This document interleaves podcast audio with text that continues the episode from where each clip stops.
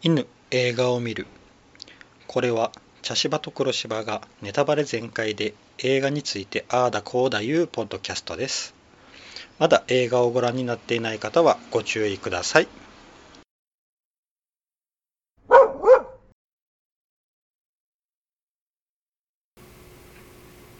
茶芝です。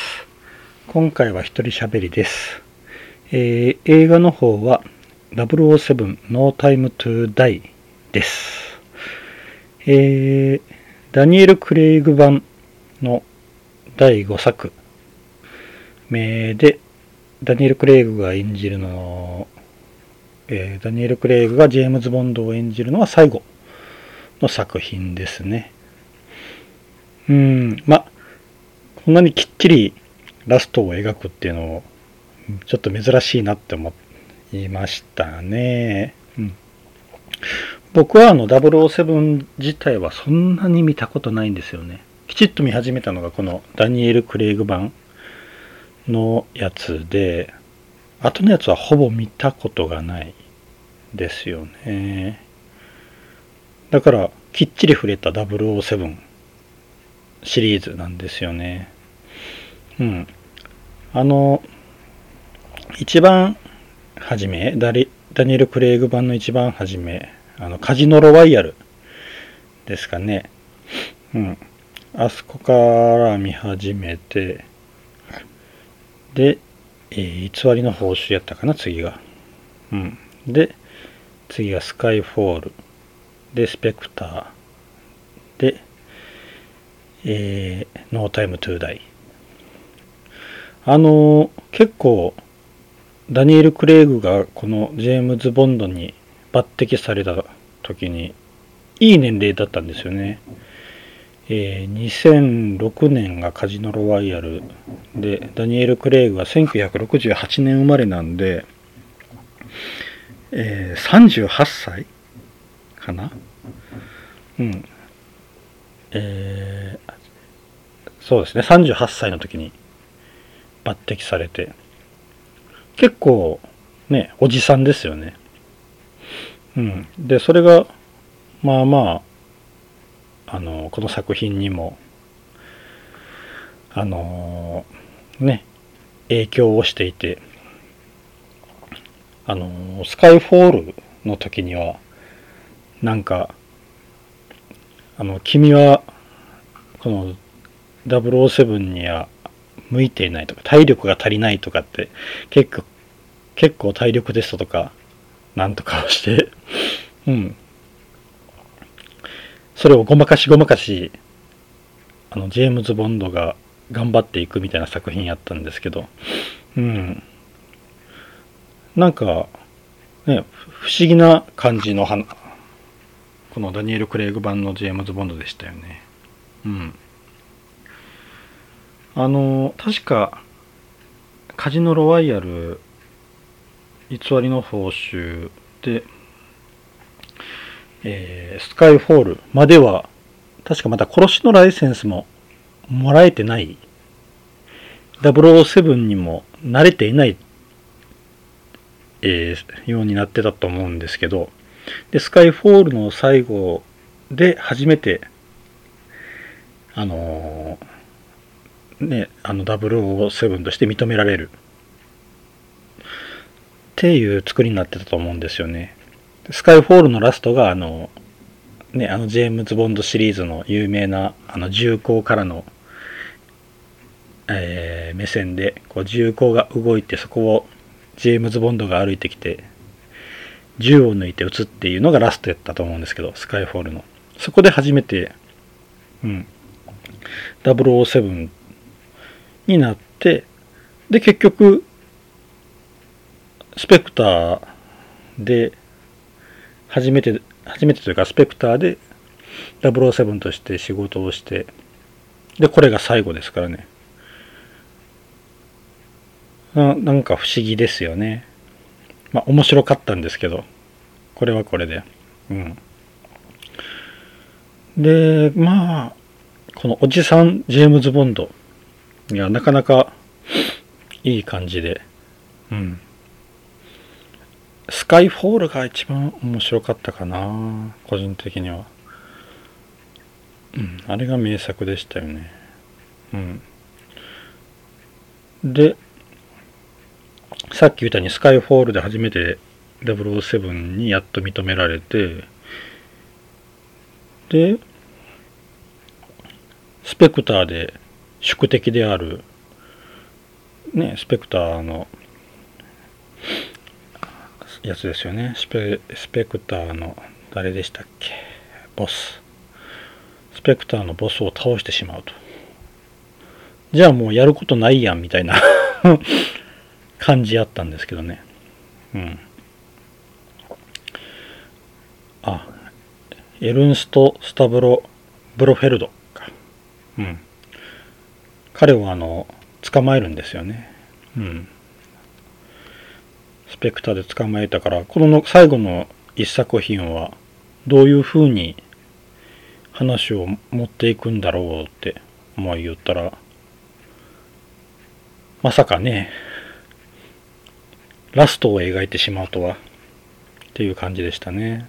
うん。あの、うん、まあ初めの方で結構あのこの007ダニエル・クレイグ版に限ってですけど、007が初め、アクションから始まるんですよね。全4作。今回はなんか、ね、あのちょっと不思議なスリラー的な始まり方をして、なんか、あ、雰囲気違うなーって思いながら見てしまいましたけど、うん。まあ、あ、なんかちょっとあの最後の作品なんだからちょっと変えてきたのかなと思ったらいきなりお墓が爆発するという。あのお墓はあれですよね。あのカジノロワイヤルと偽りの報酬に出てきた女性ですよね。えー、偽りの報酬で亡くなった人ですよね。うん、名前を忘れてしまいました。うん。だから結局あの、彼女彼女はあの、ね、ちょっと007を、ジェームズ・ボンドをちょっと騙していた。あ、ごめんなさい。間違えてましたね。慰めの報酬ですね。偽りの報酬ではないですね。慰めの報酬。慰めの報酬のねあの彼女がはちょっと騙していたというかうんあのちょっと秘密を持っていたんですよね。うん。だからちょっと、このジェームズ・ボンドは、信じられないですよね。あ、ベスパーですね。うん。ベスパ。その女性をちょっと信じられなくなったんですよね。そっから。うん。だから それをちょっとこう今回うまく使ってましたよね、うん、しかしそのねベスパーのうん。墓をいきなり爆発させてそこから一気にもうアクションに入っていくと。うん。まああのボンドカーがね大活躍でしたね。うん。あのどれだけ撃たれても全然壊れないという。なかなかすごい話でしたすごいシーンでしたけど。うん。なん、いいですよね、ボンドカー。なんか、バットモービルぐらいちょっと欲しいですよね。うん。なかなか、ああいう、でもあの、ね、結構あの、ベスパーリンドのお墓が爆発した時に、うん。そこまでこう、後ろ髪を引かれてない感が ちょっとびっくりしましたけどね。うん。すぐに切り替えて動き出すっていうのが、まあ、スパイなんでしょうね。で、そこからすぐに、マドレーヌ・スワンですよね。このマドレーヌ・スワンもね、あの、えー、ミスター・ホワイト？うん。ミスター・ホワイトの娘なんですよね。うん。だから、結局、敵合った男の娘と、ね、付き合ってるわけですからね。これもすごいですよね。うん。なんか、で、その、マドレーヌ・スワンも結局、ベスパーのことがあるから信じきれないと。そこで結局、アクションが終わった後に記者に乗せて、ね、別れてしまうと。うん。やっぱ信じ、ね、こういう世界に来てたら信じきれないんでしょうね。うん、女性を。うん。まあ、男でもそうですけどね。うん。で、そっからいきなりもう5年経って、ボンドは引退をしていると。うん。そうですよね。だってもう、初めの時点でおじさんやったんですから、もうこの時点で結構な年齢ですよね。うん。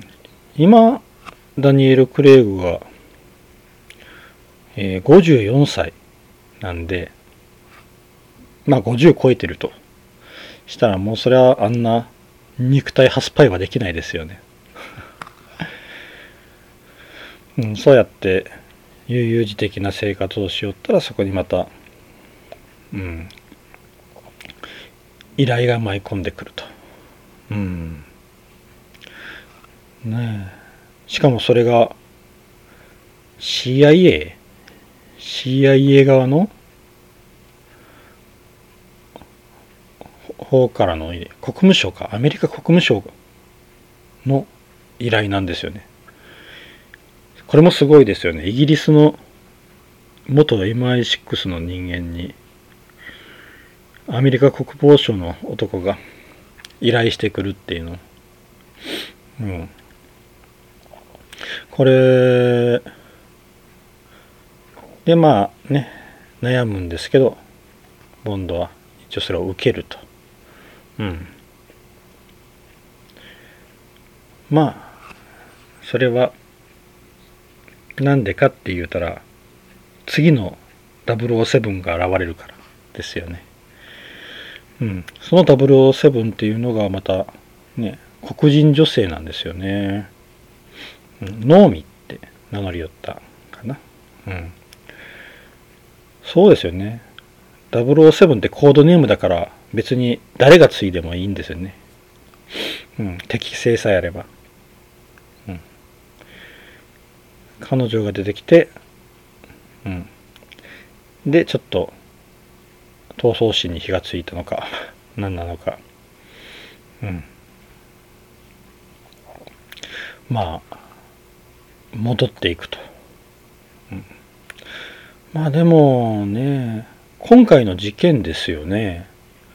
まあ最近兵器に関わる事件なんですけどちょっとねあのやっぱ今はちょうどあのロシアのウクライナ侵攻のことでテレビがずっとそれをやっていてさらに最近兵器の話まで出てきてるんでやっぱちょっと何かこううん感じるものがありましたね。なんかちょっとこう映画の中の話やけど怖いなっていう感じがありましたね。しかもこのあれに出てくる細菌兵器っていうのがなかなかすごくて敵をうん敵をこう指示できるっていうかこの DNA を持つ相手だけを殺せるみたいな細菌兵器で。でもなんか不思議でしたよね。スペクター関連の人だけ殺すみたいな細菌兵器。でそんなん作れるんやろうかって思って。いや DNA でスペクターに入ってるかどうかなんてわからないですしね。でもあのねあの出てきたあのねスペクターの集まりの中で細菌がバーッと巻かれてもねボンドと仲間は全然何もないけどスペクター関連の人だけ倒れていくってええー、って。そんなんできるの？どう？そどんな技術やねんって思ったんですけど。うん。あれ不思議でしたね。ああともう一個面白かったのがそのえー、そのスペクターのねうんあの集まりちょうどあの、ブロフェルドの誕生日パーティーか。な、そこ、そこでの話ですよね。で、そこであの、一緒にあの動いていた女性、あの、あれ、あっちゃ CIA になるんかな。CIA のエージェントのパロマっていうのが、もう完全にボンドを過去のおじさん扱いするのがすごく面白かったですよね。うん。で、あの、パロマ自身がまだ全然研修をちょっとやっただけの人って、それの割にはすごい動きもいいし、強かったんですけど、ちょっとあのね、あの感じ、あのペア面白かったですよね。うん。で、まあこの一件が終わって、その細菌兵器っていうのがヘラクレス計画っていうんですけど、実はこれを指示していた、作っていたのが MI6 の M だったと。まあ、あの、スペクターを全滅させるために作ったっていうんやけど、やり方がどうやねんっていう話で、まさかそのね、細菌兵器で一網打尽なんて、ちょっと、ね、道からそれてる気がするんですけどね。うん。でもそれをね、悪用されるようになるんですよね。うん。なんかあの、なんて言うんでしょうか、3つぐらいの話がいっぺんに進むんで、ちょっとごちゃごちゃになりそうなんですよね。このあの、ヘラクレス計画のことと、あとあの、ね、えー、CIA の話、あの CIA の一人、えー、フィリックス・ライターか、うん、フィリックス・ライターが、あのジェームズ・ボンドを狙っているっていうもう一つの話とあとあのねそのヘラクレス計画を横取りしようとしたグループですよね。うん。あの、リュートシファーサフィンですね。まあ、あの、一番初めにあの、能面をつけてきたとこですよね。この3つの話が同時に進行するんで、ちょっとこう、頭がごちゃごちゃっとなってしまうんですけど、ね。まあ、分けて、ね、あの、進んでくれたらあれなんですけど、ジェームズ・ボンドが襲われた時に、これはどのグループに襲われてるんだろうって分からんなることがちょっと 時々あって。うん。で、まあ、ね、とりあえず、ジェームズ・ボンドはその3つのことを解決しに行くんですよね。まあ CIA のね、あの、あれ彼の彼の場合は、うん、フィリックス・ライターの話は、まあ彼が毒な一人で暴走していたみたいな感じなんでしょうけど、うん、彼ああでも彼はあのロシアのあの研究者、えー、バルド・オブルチェフか。バルド・オブルチェフをさ、えー、サフィンに引き渡しているのかな？からそっちの方とつながっとったんかな。うん。そうですね。うん。だから2つか2つでですよねうんで結局まあえー、ジェームズ・ボンドは戻ることになるんかな。うん。うん。で、あとは、その後どんどんこう調べていくんですけど、まあ、このヘラクレス計画いうのがナノマシンを使ったもの。まあでも最近兵器ですよね。うん。で、その後で刑務所に行くんかな。で、ブロフェルドとの面会をすると。うん。で、そこでマドレーヌと再会するっていうことですね。うん。で、結局、なんかあの、その、ブロフェルドと会う前に、えー、マドレーヌがトイレでこう、ね、手首のとこに香水みたいなのをつけてたんですけど、多分あれは MI6 に言われたんでしょうね。あの、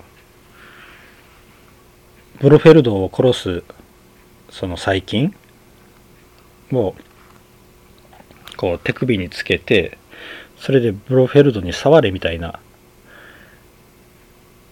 ことを多分吹き込まれとったんでしょうね。うん。で、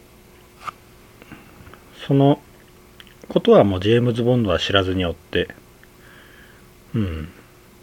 で、二人がそこで再会して、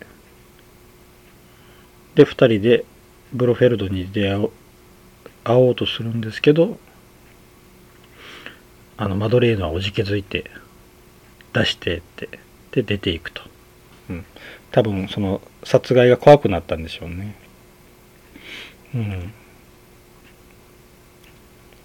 でボンドはそこでまあブロフェルドと話をするんですけど、まあ、挑発されてブロフェルドにさ触ってしまうとそしたらねもうボンドはあのさっきのパーティーの時に浴びてるから最近の、うん。えーね、スペクター関連を殺すっていう細菌を浴びてるからそれで感染して亡くなってしまうというねブロフェルドが。まあなんかこうあの今までの話をすごく清算してる感がありましたよね。あのね結構出てきた人が亡くなっていったり。あのね初めにこう話を持ってきたうんあの男ですね。フィリックス・ライター。まああのカジノロワイヤルと慰めの報酬のところにえー、出てた仲間ですよね。彼もあ彼が CIA エージェントなんですね。うん彼も亡くなってしまいますしうんブロフェルドも亡くなってしまいますしスペクターも亡くなってしまいますしなんかあの過去のね、007のそういう有名どころのキャラクターがどんどんなくなっていく。なんか話を生産しよる感じがすごくしましたね。この辺りで。うん。で、今度はあのバンダーはマドレーヌの自宅を訪れると。そしたらそこには小さな女の子がいるんですよね。うん。で、これが娘のマチルドだと。で、ボンドは、あれ？って、これ、もしかして、俺の娘か？って聞いたら違うと。全力で否定されるんですよね。まあ、まあ、マドレーヌは、やっぱり、ね、ボンドの生きてる世界がまあ血生臭い世界ですからねあまり近づけたくなかったのかもしれませんね。うん。でそこでうん。まあそこであのあいつですよね。そこを襲撃されるんですよね。うん。あれはえー、あいつですよね。一番初めに話を持ってきたやつですよね。うん。アメリカ国防省のあえー、ローガンアッシュだ。ローガンアッシュに吸収されてしまうと。でそこでこうね。さらわれてしまうんですよね。マドレーヌとその娘が。うん。でそのまま、えー、吸収されてでさらわれてマドレーヌとマチルドがさらわれてそれを助けに行くと、うん、しかもそう助けに行く島っていうのがねまたちょっとこう日本人の僕らとしたらちょっとなんかうんってこう引っかかるようなとこでしたけどね。あの日本とロシアが領土紛争中の島と。うん。またなぜそこなんてちょっと思ってしまったんですけどね。うん。まあそこでこうそのさっき言ったヘラクレス計画をねたくさんこう進めようとと。ね。最近兵器を毒物兵器をいっぱい作りよった。うん。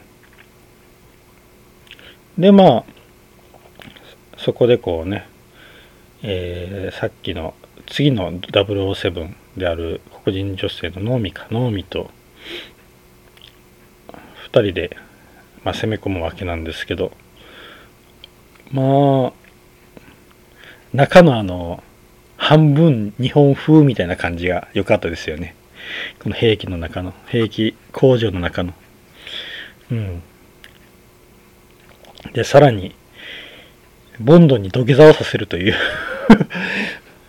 もう、なんなんだこれ。なんかちょっとこう、ね、初めの能面の男といい、なんか偉い、ね、あのー、日本風味が込められてるんですけど、これは、何なんやろうって思いながら。うん。あの、脚本家になん、キャリー・ジョージ・福永さんっていう人が入っとるんですけど、この人がなんか関係しとるのかな？名前的になんかにね日系のような感じがするんですがこの人の影響なのかわからないですけどね。勝手に想像で話をしてますけど。うん。まあそこでねいろいろこうどっかでそのどこの島かわからないですけどその日露が紛争中の島で戦うんですよね。まあちょっとあのこうその戦いもワンカットワンカットが長い、うん、取り方をしていてすごくダニエル・クレイグ頑張ってるなーっていう感じがすごかったですよね。うん。結構あのねあの片目が義眼で義眼の男との戦いとかも、あれも結構長いワンカットで戦ってて、うん、階段からバーンって落ちたりしてましたしね。うん。なかなかすごいですよね。で、結局はあの、この兵器工場、細菌兵器工場の中にある細菌を全部吹き飛ばすには持ってきた爆薬では足りないからイギリスの戦艦ドラゴンって言われましたね駆逐艦ドラゴンでミサイルをぶち込んでくれとええー、って ミサイルぶち込むの？って。大問題になるぞって。まあそれで M がねあの悩むわけなんですけどね。日本ロシアアメリカからねかなりの批判が来ていて、お前こんなとこで何しやなって、なんか、駆逐艦とか来とるぞって。しかもさらに、イギリスの駆逐艦がミサイルをぶち込むって、その後の国際問題が大ごとになりそうなりそうなんですけどね。まあ、それで M が悩むと。うん。で、その時に、うん、最後の戦いですよね。うん。あのマドレーヌとマチルドと、あのノーミを逃がして、ボンドが一人になって、うん。で、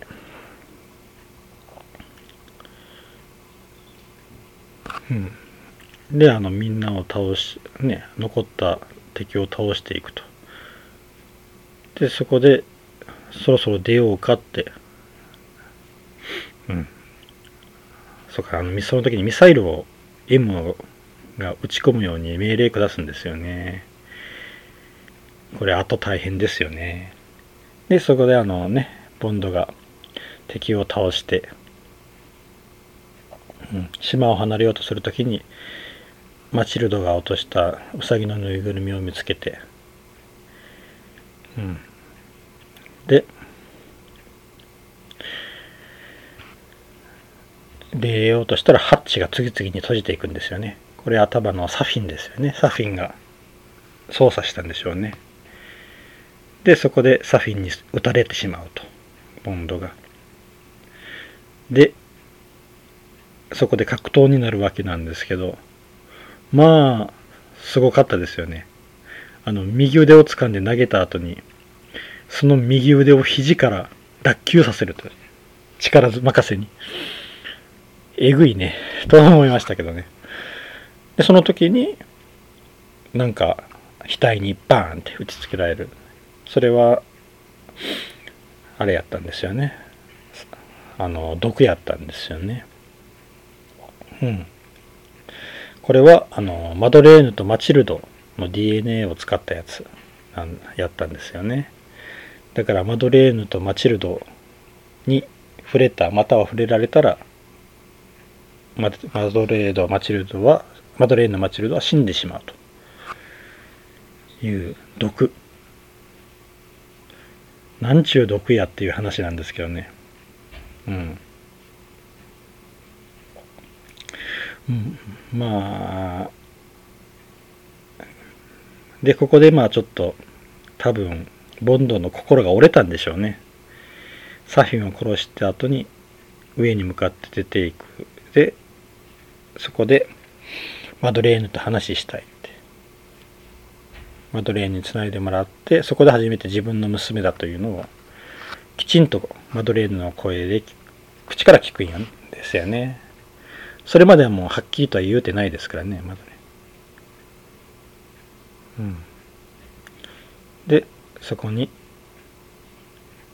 ミサイルが降り注ぐ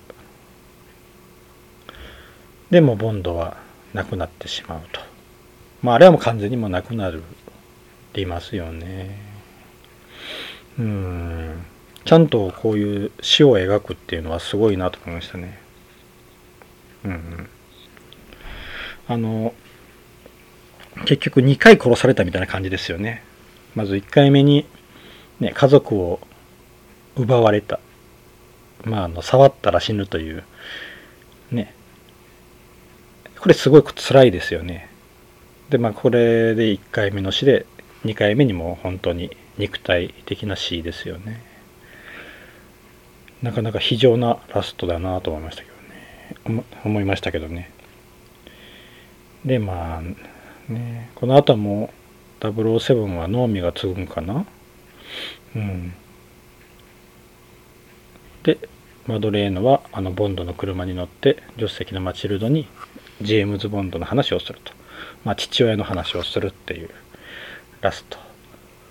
なんかうん。いやなんともやりきれないラストでしたね。あのなんでしょうね。あのこうずっとあるキャラクターの最後を描くっていうのはすごく難しいもんで。ねあの例えばあのローガン。ですよね。あのローガンっていう映画はあのウルヴァリンの一番最後の映画なんですけどあれではねウルヴァリンが亡くなってさらにあのね彼も亡くなってしまうんですよね。あの X メンのリーダー。えー、えー、誰だったかな。あど忘れしましたね。えー、X メンのリーダーは誰やったっけ？まああのえー、あれを使う人です。うん。あのテレパシーを使う人ですよ。ああ思い出せない。うん。まあしかも彼はあのねあれになってあプロフェッサー X だ。プロフェッサー X はもう認知症になって力がきちんと使えないいう状態になってて亡くなるという。うん。でさそれらと一緒でも007をこういうラストを描くっていうのはなかなかうん。今までの007シリーズでなくなったってあるんかな。もうちょっとあの僕は詳しくないんであれなんですけど。わからないんですけど、うん、まあでもあのねアメコミとかでは確かたくさんスピンオフが作られていてあのそこでまあ亡くなったりとかした平行世界でこうものを考えるんで007もそういう形に持っていったっていう感じなんでしょうね。でも本当にもこのダニエル・クレイグの007はこの5作できちんと007になるところからラストまで描いたっていう形ではそれはそれで素晴らしい試みやと思いますよね。うん。でもあのエンドロールの最後にはねあのジェームズ・ボンド・ウィル・リターンって出たんでうんまた別のジェームズ・ボンドが描かれるでしょうけどね。うん。またそれはどういう形になるかいうのは楽しみにしたいですよね。まあ、とりあえずは、ダニエル・クレイグは、お疲れ様でしたっていう形ですよね。結構あの、ね、38歳からあんな 肉体派キャラクターやるのってめちゃくちゃ大変やったと思うんですけど、うん。今54歳だからよくやりましたよね。あとあの、すごいのが、あの、太ってないってね、ちゃんと体を絞っているっていうのは、すごいなと思いましたよね。うん。見習わないといけませんよね。はい。そういう感じですかね。はい。以上です。ありがとうございました。